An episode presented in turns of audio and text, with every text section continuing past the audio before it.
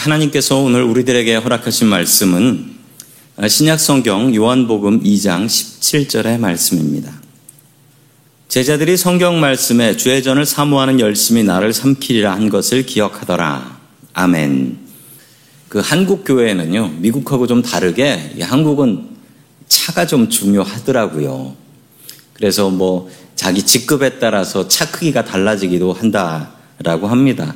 어, 그리고 교회에서도 어, 그렇다라고 하더라고요.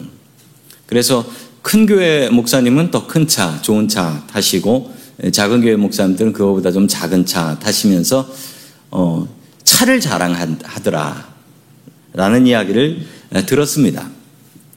10년 전쯤에 저희 교회를 다녔던 청년 하나가 저한테 고민을 이야기했습니다. 뭐 공부를 하고 다시 한국에 가야 되는데 본인이 다니는 교회는 시장에 있는 작, 작은 교회라고 합니다. 그런데 교인들이 이제 대부분 시장에서 장사하시는 분들이시죠. 그 교회 목사님이 1억 원짜리 제일 한국에서 제일 큰 차를 타신다라고 합니다. 그러면서 이 청년이 자기가 고민이 되고 염려가 된다라는 거예요. 그 목사님이 1억 원짜리 그 제일 좋은 차를 타고 예배당에 들어오시면은 자기는 정말 그 설교가 듣기 싫대요. 그러면서 목사님 이게 잘하는 겁니까? 잘못된 겁니까? 라고 해서 어, 저는 그건 잘못된 거다라고 답을 해줬습니다. 목사가 예수를 자랑해야지 목사가 자기 차를 자랑하면 그건 바른 목회자의 모습은 아니다라고 그 청년에게 이야기했던 기억이 납니다. 잘못된 것은 바로 잡아야 합니다. 특히 교회에서는 더욱더 그러해야 합니다. 오늘 말씀에 보면 예수님께서 그 당시에 잘못된 성전을 바로 잡고 계십니다. 그 당시, 그 당시 성전에는 어떤 문제들이 있었을까요? 첫 번째 하나님께서 우리들에게 주시는 말씀은 교회 오는 길은 복된 길이다 라는 말씀입니다. 교회 오는 길은 복된 길이다. 예수님께서 나사렛의 옆 동네인 가나 혼인잔치에 가셨고 그 혼인잔치에 마침 포도주가 떨어졌는데 예수님께서 물로 포도주를 만드는 기적을 이루어 주셨습니다. 예수님께서 제자들과 서둘러 여행할 준비를 하셨는데요. 이번 목적지는 예루살렘이었습니다. 요한복음 2장 13절에 나오는 말씀 우리 같이 읽습니다. 시작. 유대인의 6월절이 가까운지라 예수께서 예루살렘으로 올라가셨더니 아멘. 예수님께서는 어릴 때부터 6월절이 되면 예루살렘 성전으로 올라가셨습니다. 예수님께서 사셨던 나사렛이란 동네에서 예루살렘까지는 걸어서 가게 되면 4일 정도 걸어가면 됩니다. 4일 정도 열심히 걸어가면 예루살렘 성전에 올라갈 수 있었습니다. 아무리 바빠도 6월절이 되면 예수님께서는 예루살렘으로 올라가셨는데요. 그 이유가 있습니다. 그 이유는 그렇게 배웠기 때문입니다. 우리 누가복음 2장 41절 같이 봅니다. 시작. 그의 부모가 해마다 6월절이 되면 예루살렘으로 가더니 아멘. 예수님의 부모님께서 이렇게 가르치셨습니다. 예수님의 부모님께서 예수님을 어릴 때부터 이렇게 가르쳤어요. 6월절이 되면 예루살렘 성전에 올라가는 것을 항상 원칙으로 하고 사셨다라는 겁니다. 성경에 나온 법을 보면 유대인의 남자들은 1년에 3번씩 성전에 가서 6월절을 포함해 3번을 성전에 올라가서 하나님께 인사드려야 한다라는 법이 있습니다. 그러나 여자들은 아니거든요. 그렇지만 예수님의 어머니 마리아도 이 먼 길을 같이 걸어가서 성전에서 예배드리는 본을 자식들에게 보였던 것입니다. 성도 여러분이 성전 가는 길이 복된 길입니다. 오늘 성전, 우리 예배당 오는 길, 성도 여러분들은 어떻게 오셨습니까? 혹시 가족들하고 오셨습니까? 혹시 먼 길, 뭐 다리까지 건너서 오셨습니까? 아니면 오늘 교회 오는 길에 무슨 일이 있으셨습니까? 이 성전 오는 길은 복된 길입니다. 그러나 이 성전 오는 길이 원래 복된 길은 아니었다는 사실입니다. 성전을 올라가는 길은 저 길이었습니다. 그 예루살렘, 예루살렘의 지도를 이렇게 단면도처럼 쏙뚝 잘라서 보여드리는 모습인데요. 보통 저 여리고에서부터 쭉 올라가게 됩니다. 그래서 성전은 올라간다라는 표현을 씁니다. 왜냐하면 성전의 높이가 꽤 높았기 때문이죠. 저 여리고라는 곳에서 예루살렘까지 이제 걸어서 올라가게 되는데요. 저는 버스를 타고 올라갔습니다. 버스를 타고 올라가는데 한 30분 올라가더라고요. 그런데 30분 올라가는 동안 귀가 막혔다, 뚫렸다, 막혔다, 뚫렸다 여러 번을 반복했어요. 그만큼 이게 높이가 대단하다는 것이죠. 출발하는 저 여리고는 마이너스 300m고요. 목적지인 예루살렘은 800m입니다. 계산이 빠르신 분들은 계산이 되시죠? 총 몇 미터로 올라가야 하나요? 1100m 정도를 올라가야 합니다. 이 길이 험한 길이었습니다. 저 길엔 강도가 많았고 들짐승들이 많았습니다. 그 유명한 선한 사마리아인 이야기에 나오는 그 강도가 저기서 나왔다는 것 아니겠습니까? 이 길은 험한 길이었습니다. 그러나 하나님 만나러 가는 길이었기 때문에 복된 길이었습니다. 하나님 만나러 가다가 진짜 천국 가서 하나님 만날 수도 있는 위험한 길이었습니다. 그러나 이 길을 복되게 만든 사람들은 누구일까요? 바로 성도들이었습니다. 저 험한 길을 노래를 부르면서 올라갔다니까요. 그 노래가 어떤 노래였냐면 시편 120편부터 134편에 나오는 성전에 올라가는 노래입니다. 성전에 올라가는 노래. 저 노래를 부르면서 성전을 올라갔습니다. 저 길이 편안하고 좋은 길이 아니었습니다. 험한 길이었습니다. 그랬기 때문에 그들은 성전을 올라가는 노래를 부르면서 자신의 두려움을 떨쳐버렸고 저곳에 가면 우리 주님 만날 수 있다라는 기쁜 마음으로 올라갔던 것입니다. 예수님이 사셨던 2000년 전의 세상은 참 먹고 살기 바쁜 때였습니다. 해가 뜨면 열심히 일어나서 일을 해야 됐고 해가 지면 일을 못하고 집에서 쉴 수밖에 없었던 아주 힘겨운 시간들이었습니다. 그 먹고 살기 힘든 시간 동안 일주일이라는 시간을 내서 성전을 오고 가는 그 길은 참 복된 길이었습니다. 왜 복된 길이었냐면 그 길을 가는 동안 부부간의 이야기를 나누었고 그 길을 가는 동안 부모와 자식 간의 못다한 이야기를 나눌 수 있는 아주 소중한 시간이었기 때문입니다. 성도 여러분들이 교회 나오시는 시간이 이런 시간이 될 수 있기를 소망합니다. 교회를 오는 길이 복된 길이 되기를 소망합니다. 원래 교회 오는 길은 그렇게 복된 길은 아니었습니다. 그러나 생각해 보시면 우리가 언제까지 우리 가족들과 같이 성전에 올 수 있을까요? 영원하지는 않을 것입니다. 언젠간 우리도 늙고 언젠간 저 계단을 못 올라올 그날이 우리에게 찾아올 수 있습니다. 성도 여러분, 성전을 올라올 수 있는 것은 참으로 복된 일입니다. 성전 오는 길은 복된 길입니다. 이 길을 즐기십시오. 이 길을 통해서 믿음을 배울 수 있으면 좋겠습니다. 오늘 성도님들의 교회 오는 길은 어떠셨습니까? 평안하고 즐거운 길이었습니까? 노래가 저절로 나오는 길이었습니까? 아니면 오다가 뭐 사고를 보셨다든지 험한 일을 당하셨다든지 또 뭐 집집마다 다르지만 어 빨리 갑시다 하고 나와서 한 기다리는 사람 하나 있고 천천히 나오는 사람 있고 뭐 그런 일 때문에 다툼이 일어나기도 하지요. 성도 여러분들은 이 교회 오는 길을 즐기십시오. 이 길은 복된 길입니다. 원래 복된 길은 아니었습니다. 우리가 노래 부르면서 그 길을 복되게 만들면 그 길은 복된 길이 되는 것입니다. 예배의 시작이 언제냐고요? 예배의 시작은 11시지요. 그런데 성도 여러분, 진짜 예배의 시작은 언제인 줄 아십니까? 성전 오기 위해서 세수하고 준비하는 그 시간, 그리고 차를 타고 오면서 성전을 향하는 그 시간, 오늘 주님께서는 어떤 말씀을 나에게 주실까 기대하는 그 시간, 그 시간이 모두 예배인 것입니다. 두 종류의 믿음이 있습니다. 어떤 믿음이냐면 첫 번째 믿음은 머리로 배우는 믿음입니다. 머리로 배우는 믿음이 있어요. 그런데 성도 여러분, 이 머리로 배우는 믿음은 자꾸 자꾸 흔들려요. 그런데 몸으로 배우는 믿음이 있어요. 몸으로 배우는 믿음이 뭐냐고요? 이 성전을 올라오는 그 준비를 하는 그 모든 과정을 내 몸으로 배운 겁니다. 성도 여러분, 몸으로 배운 믿음은 흔들리지가 않습니다. 죽을 때까지 가요. 죽을 때까지 기억할 수 있습니다. 오늘 우리가 불렀던 찬양, 주와 같이 길 가는 것 즐거운 일 아닌가? 그 길이 어떤 길이든지 주님과 같이 가는 길은 복된 길입니다. 성전 오는 길을 즐기십시오. 그리고 성전에서 집으로 가는 길도 즐기십시오. 우리 예수님께서 그러셨던 것처럼 성전에 오는 길을 즐길 수 있기를 주의 이름으로 간절히 축원합니다. 아멘. 두 번째 하나님께서 우리들에게 주시는 말씀은 교회는 만민이 기도하는 집이다라는 사실입니다. 교회는 만민이 기도하는 집이다. 제가 고등학교 때 일입니다. 저는 고등학교 때 유일한 즐거움이 교회 다니는 거였습니다. 정말 교회 다니는 게 너무 좋았어요. 주일 지나고 월요일이 되면 야 이게 며칠을 지나야지 교회를 가냐 이 생각을 했었습니다. 그래서 수요 예배 꼭 갔고요.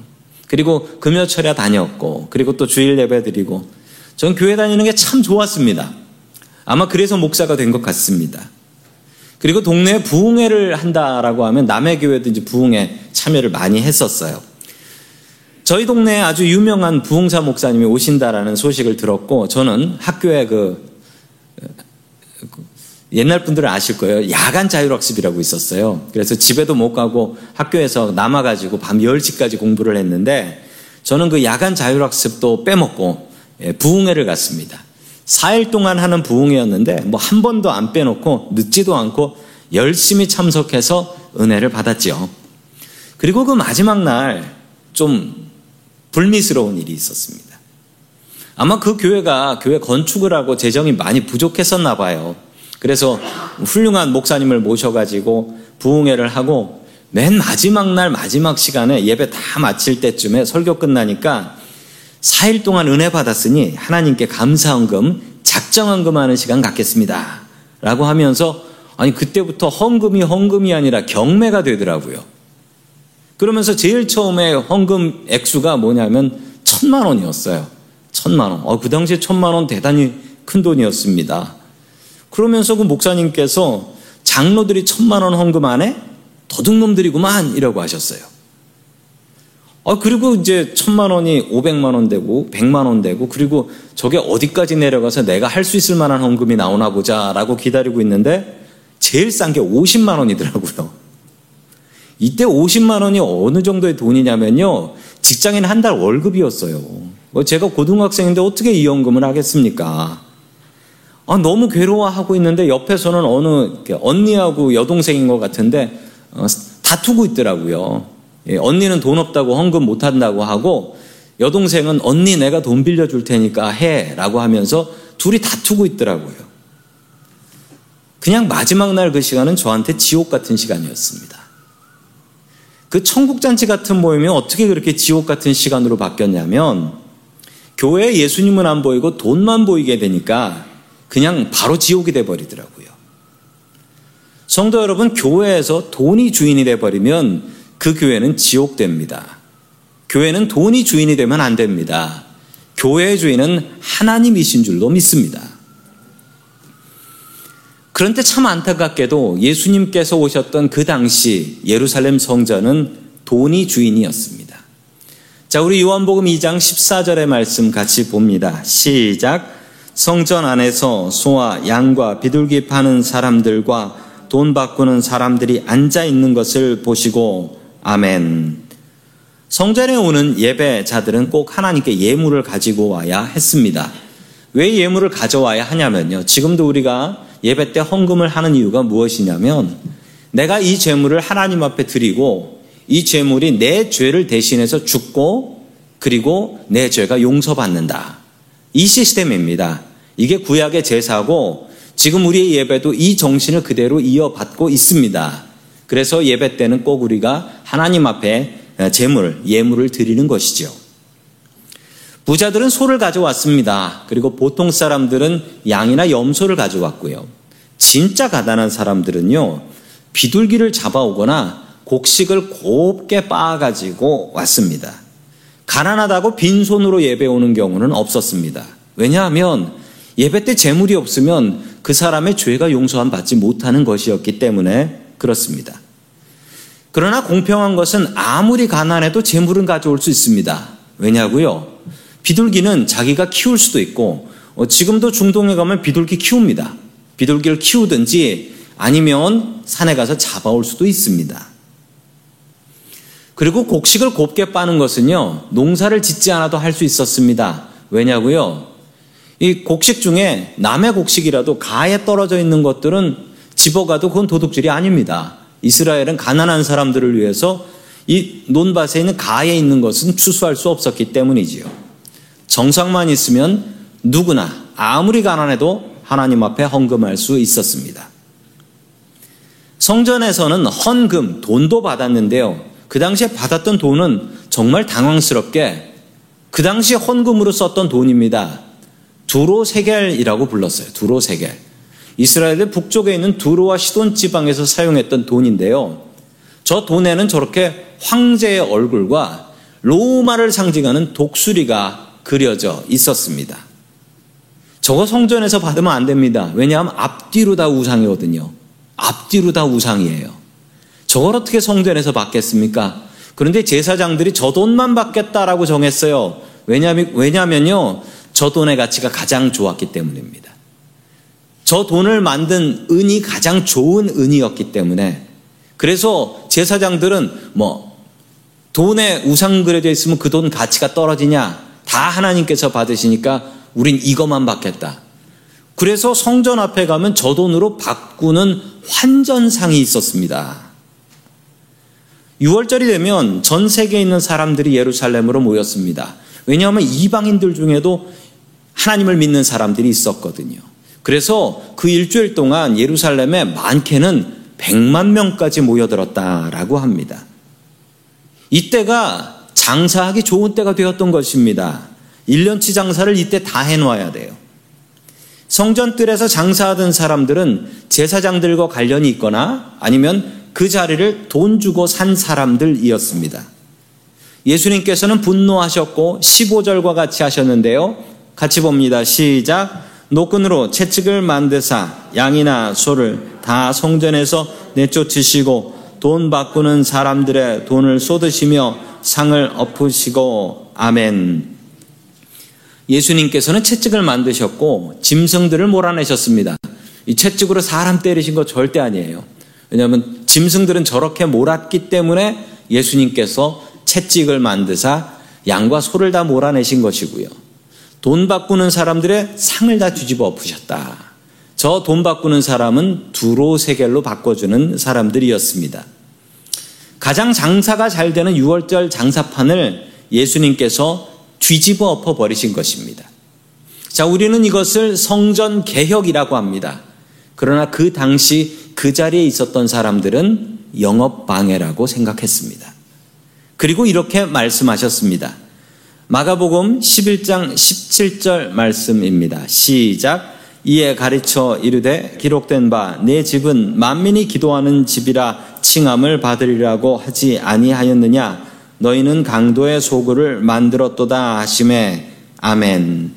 만민이 기도하는 집. 교회는 기도하는 집입니다. 교회를 교회되게 하는 것은 성도님들이 이곳에서 기도를 하면 우리 교회는 바른 교회가 되는 것입니다. 한국에서 제가 섬겼던 교회들은 대부분 아주 큰 교회들이었습니다. 그리고 그 교회 주소록 뒤에 보면은 업소록이라는 게 있습니다. 그래서 우리 교인들이 성도님들이 하는 사업장들의 그 이름하고 그리고 주소하고 전화번호 그리고 대표 누구 이것을 이제 하는 거예요. 정리를 하는데 매년 그거 정리하는 게 큰 일이었습니다. 왜냐하면 새로 비즈니스를 닫으신 분도 있었고 새로 비즈니스를 오픈하신 분들도 있어서 어, 부목사였던 제가 그걸 업데이트하는데 아주 골머리를 앓았던 기억이 납니다. 그렇게 교회 주소록에 업소록이 있는 이유는 서로 팔아주라는 것입니다. 서로 비즈니스를 성도들끼리 돕자라는 것인데 그렇게 돕다가 서로 얼굴 붉히면서 싸우면서 교회 나가는 분들도 여러 봤습니다. 왜냐하면 아니 저 집사가 나를 속였어. 어, 저 집사가 나한테 바가지를 씌웠어. 저 집사가 고쳤는데 계속 고장나. 아, 그러면서 교회를 떠나는 분들을 아, 제가 여럿 보면서 아니, 왜 이런 걸 해야 되나라는 생각을 했습니다. 교회는 장사하는 곳이 아닙니다. 교회는 기도하는 곳입니다. 우리 교회를 바른 교회로 만드는 역할은 저와 우리 성도님들의 역할입니다. 그곳에서 열심히 기도하시면, 이곳에서 열심히 기도하시면 우리는 바른 기도의 집이 되는 것입니다. 우리 예수님께서 이토록 분노하시는 이유가 무엇일까요? 그리고 교회가 기도하는 집이다. 성전이 기도하는 집인데 왜 만민이라는 말을 하셨을까요? 그 이유는요, 우리 성전을 잘 보셔야 되는데 성전은 저런 모양으로 생겼습니다. 원래 파괴되기 전 예루살렘 성전은 저런 모습이었는데 뜰들이 있습니다. 뜰 중에 어떤 뜰이 있냐면 저 제일 안쪽 뜰은 이스라엘의 뜰이라고 하는데 저건 유대인 남자들이 들어갈 수 있어요. 유대인 남자는 저기까지 갈 수 있는 겁니다. 그리고 그 다음에 유대인 여자가 들어갈 수 있는 여인의 뜰이라는 게 있습니다. 지금도 그런 게 통곡의 벽 앞에 가면 남자들 들어가는 곳, 여자들 들어가는 곳이 따로 구분되어 있습니다. 자, 그리고 바깥 뜰을 보면 제일 넓은 뜰인데 저 뜰은 이방인의 뜰이라고 합니다. 젠타일, 유대인들 말고 다른 사람들, 이방인들이 들어갈 수 있는 뜰이었습니다. 아주 넓은 뜰이죠. 성전은 이방인들도 들어갈 수 있게 배려가 되어 있습니다. 이방인들도 하나님을 알고 예배할 수 있게 만들어 놓았던 것이지요. 그런데 저 이방인 애들이 좀 문제가 있었던 것입니다. 하나님을 만나려고 전 세계에서 오는 사람들이 있었지만 그 사람들은 믿음이 없어서 그 사람들은 헌금을 잘 하지 않았습니다. 제사장들의 눈에서 이방인들은 그냥 구경하러 오는 믿음 없는 헌금 안 하는 사람들일 뿐이었던 것이죠. 그래서 제사장들은 저 이방인들의 뜰에 시장을 열어버렸습니다. 예수님께서 지금 들어가셔서 업고 있는 그곳은 바로 이방인의 뜰이었던 것입니다. 제사장들은 돈이 안 된다고 저곳에 장사판을 열어버렸고 예수님께서는 분노하시고 이렇게 말씀하셨습니다. 성전은 만민이 기도하는 집이다라고 말씀하셨어요. 그 만민이라고 이야기하셨던 것은 이방인들을 내쫓아버린 제사장들을 두고 하신 말씀이었던 것입니다. 성전을 기도하는 집으로 만들어 주십시오. 지난 금요일에 저희들 모여서 같이 기도했는데 참 좋았습니다. 역시 기도는 교회에서 하는 기도가 가장 좋더라고요. 기도하러 나오십시오. 예수님의 소원을 우리가 이루어 드려야 되는데 교회는 기도하는 집입니다. 성전을 기도하는 집으로 만드는 저와 성도님들이 될 수 있기를 주의 이름으로 간절히 축원합니다. 아멘. 세 번째 마지막으로 하나님께서 우리들에게 주시는 말씀은 주의 전을 사모하는 열심을 품으라 라는 말씀입니다. 주의 전을 사모하는 열심을 품으라. 성전은 장사꾼들로 가득했습니다. 1년치 매상을 일주일 동안 올려야 되는 진짜 대목 중의 대목이지요. 그래서 싼 재물도 비싸게 팔았습니다. 여기서 재물을 사가지 않으면 제사장들이 그 재물에 표시된 것을 알고 다른 데서 가져온 재물들은 다 퇴짜를 놔서 돌려보냈다라는 거예요. 그러면 어쩔 수 없이 비싸게 그곳에서 재물을 살 수밖에 없었던 것입니다. 계속해서 16절의 말씀 같이 봅니다. 시작. 비둘기 파는 사람들에게 이르되 이것을 여기서 가져가라. 내 아버지의 집으로 장사하는 집을 만들지 말라 하시니 아멘. 특별히 비둘기 파는 사람들을 아주 심하게 책망을 하셨습니다. 왜 그러셨을까요? 왜냐하면 비둘기는 정말 가난한 사람들이 헌금하는 것이었기 때문입니다. 비둘기보다 작고 싼 재물이 없어요.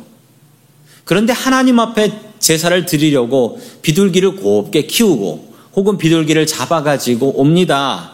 그런데 그 재물을 제사를 드리겠다고 가지고 가면 제사장이 퇴짜를 놔요. 이건 흠이 있는 거니까 내가 못 받는다. 그러면 가난한 백성들은 어쩔 수 없이 밖에 나가서 그 장사꾼한테 그 비싼 비둘기를 눈물을 머금고 사갈 수밖에 없게 된다는 것입니다.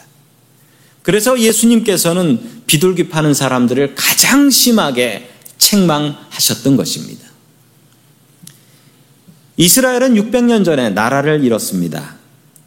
예수님 당시에 이스라엘은 로마의 지배를 받고 있었습니다. 그들의 희망은 무엇이었을까요? 그들의 희망은 하나님이었고 그들의 유일한 희망은 성전이었습니다. 그들은 성전에 와서 눈물로 기도했고 하나님 이 나라를 불쌍히 여겨 주시고 이 나라를 다시 세워 주시옵소서. 하나님 앞에 간구하러 백성들은 눈물로 1년에 한 번씩 그 성전에 모였습니다. 그러나 성전의 제사장들 눈에는 그들은 그냥 돈으로만 보였던 것입니다. 예수님께서 왜 2000년 전에 이 땅에 오셨을까요? 여러 가지 이유들이 있지만 가장 중요한 이유는 그때가 종교적으로 가장 타락했던 때였기 때문입니다. 인류의 역사상 교회가 이토록 타락했던 적은 없었습니다. 도무지 하나님께서 가만히 보고 계실 수 없을 정도였고 인간의 몸으로 오셔서 교회를 개혁해야 되겠다, 교회를 바꿔야 되겠다라고 생각해서 오셨기 때문입니다. 성도 여러분, 교회는 우리의 소망입니다. 교회는 하나님 앞에 바른 교회가 되어야 합니다. 제가 군대에 있을 때 저희 부대에 군견반이라는 부대가 있었습니다. 군대에서 그 순찰하는 개들이 있는데 그 개들을 훈련시키는 부대였고 거기서 개들을 훈련시키는 그 군인들을 핸들러라고 불렀습니다. 밤마다 그 핸들러가 저희 부대로 찾아왔어요. 왜냐하면 순찰을 돌아야 되니까. 그런데 제가 그때 고양이를 한 마리 키웠거든요. 부대에서. 예, 고양이를 키웠는데 어, 제가 그 핸들러한테 이 고양이 한번 훈련시켜 봐라 라고 제가 이야기를 했습니다. 한 일주일 동안 고양이를 훈련시켜 봐라. 그랬더니 일주일 뒤에 그 핸들러가 저한테 얘기를 하는데 이 고양이 도저히 훈련을 못 시키겠다라는 거예요. 그래서 그왜 못 시키냐라고 물어봤더니만 이 보통 훈련 개를 훈련시킬 때 훈련시키는 방법이 있답니다. 뭐냐면 개를 훈련시킬 때는요. 개가 먹을 걸 좋아하는 게 있는데 그 좋아하는 먹을 걸 갖고 너 잘하면 요거 줄게. 그리고 개들이 노는 걸 좋아하거든요. 그래서 너 요거 훈련하면 내가 놀아줄게. 이렇게 해서 훈련을 시키는데 고양이는 하고 싶은 게 없다라는 거예요. 고양이는 먹고 싶은 것도 없다는 거예요. 고양이는 일주일을 안 먹고도 버티고 그 상자 속에 숨어가지고 나오지도 않는데 고양이는 훈련 못 시킵니다. 그러더라고요. 고양이를 훈련 못 시키는 이유는 쟤는 열심히 없어요. 하고 싶은 게 없어. 그래서 훈련이 안 된다라는 겁니다. 성도 여러분, 사람도 마찬가지입니다. 사람도 열심히 필요합니다. 믿음에도 열심히 있어야 됩니다. 열심히 없으면 훈련이 되지 않습니다. 하고 싶은 게 없는데 어떻게 믿음의 훈련이 되겠습니까? 자, 우리 17절 말씀 같이 봅니다. 시작. 제자들이 성경 말씀에 주의 전을 사모하는 열심히 나를 삼키리라 한 것을 기억하였다. 아멘. 주님께서는 주의 전을 사모하는 열심이 있으셨습니다. 오늘 성경 설교의 말씀도 바로 이 말씀입니다. 주의 전을 사모하는 열심이 있으셨다. 성도님들에겐 이런 열심이 있습니까? 코로나 기간 동안 저희들은 온라인 예배를 드렸습니다. 이게 이론적으로는 완벽하게 가능합니다. 왜냐하면 하나님께서는 안 계신 곳이 없거든요. 그리고 성령님께서는 어디서나 역사하시거든요. 그리고 진짜 성전은 이 건물이 아니라 우리들의 몸과 마음이 진짜 하나님의 성전이거든요. 그러므로 온라인 예배는 신학적으로 완벽합니다. 그런데 지난 2년 동안 우리가 온라인으로 예배 드리면서 무엇을 느끼셨습니까? 갈수록 기도의 열심은 줄고 갈수록 찬양의 열심도 줄고 갈수록 예배의 열심도 줄지 않았습니까? 목사인 저도 그랬습니다. 그냥 편하기는 한데 제 영이 말라가는 것을 제 스스로가 느꼈습니다. 주님의 성전을 사모하십시오. 기도할 일이 있으면 교회 오셔서 기도하십시오. 교회 문 여는 비밀번호는 다들 아시죠? 모르시면 저한테 또 물어보시면 됩니다. 언제나 들어오실 수 있습니다. 교회에서 기도하십시오. 주님의 성전을 사모하십시오. 예수님께서는 이 열심 때문에 교회를 개혁하셨고 이 열심 때문에 십자가에 못 박혀 돌아가시게 됩니다. 주님을 성전, 주님의 성전을 사모하십시오. 주님의 성전을 사모하는 열심이 성도님들을 삼킬 수 있기를 주의 이름으로 간절히 축원합니다. 아멘. 다 함께 기도하겠습니다. 은혜와 자비가 풍성하신 하나님 아버지, 오늘도 복된 주의 성전에서 예배할 수 있는 은혜를 허락하여 주시니 감사드립니다. 주님, 우리가 성전에 나오는 이 시간, 이 길을 더욱더 복되게 하여 주시옵소서. 머리로만 믿는 믿음이 아니라 몸으로 배우는 믿음 되게 하여 주시옵소서. 성전을 기쁨으로 노래 부르며 올라올 수 있게 도와주옵소서. 주님, 성전은 만민이 기도하는 집인 줄로 믿습니다. 이 성전을 바른 기도의 집으로 우리들이 만들 수 있게 도와주시옵소서. 이곳에서 드리는 기도를 받아주시고 이곳에서 드리는 예배를 받아 주옵소서. 주님, 우리에게 성전을 사모하는 열심이 넘칠 수 있게 도와주시옵소서. 교회가 우리의 소망이고 예배가 우리들의 희망인 줄로 믿습니다. 주님과 같은 열심히 우리 중에 풍성할 수 있게 도와주시옵소서 모든 말씀 예수 그리스도의 이름으로 기도드립니다. 아멘.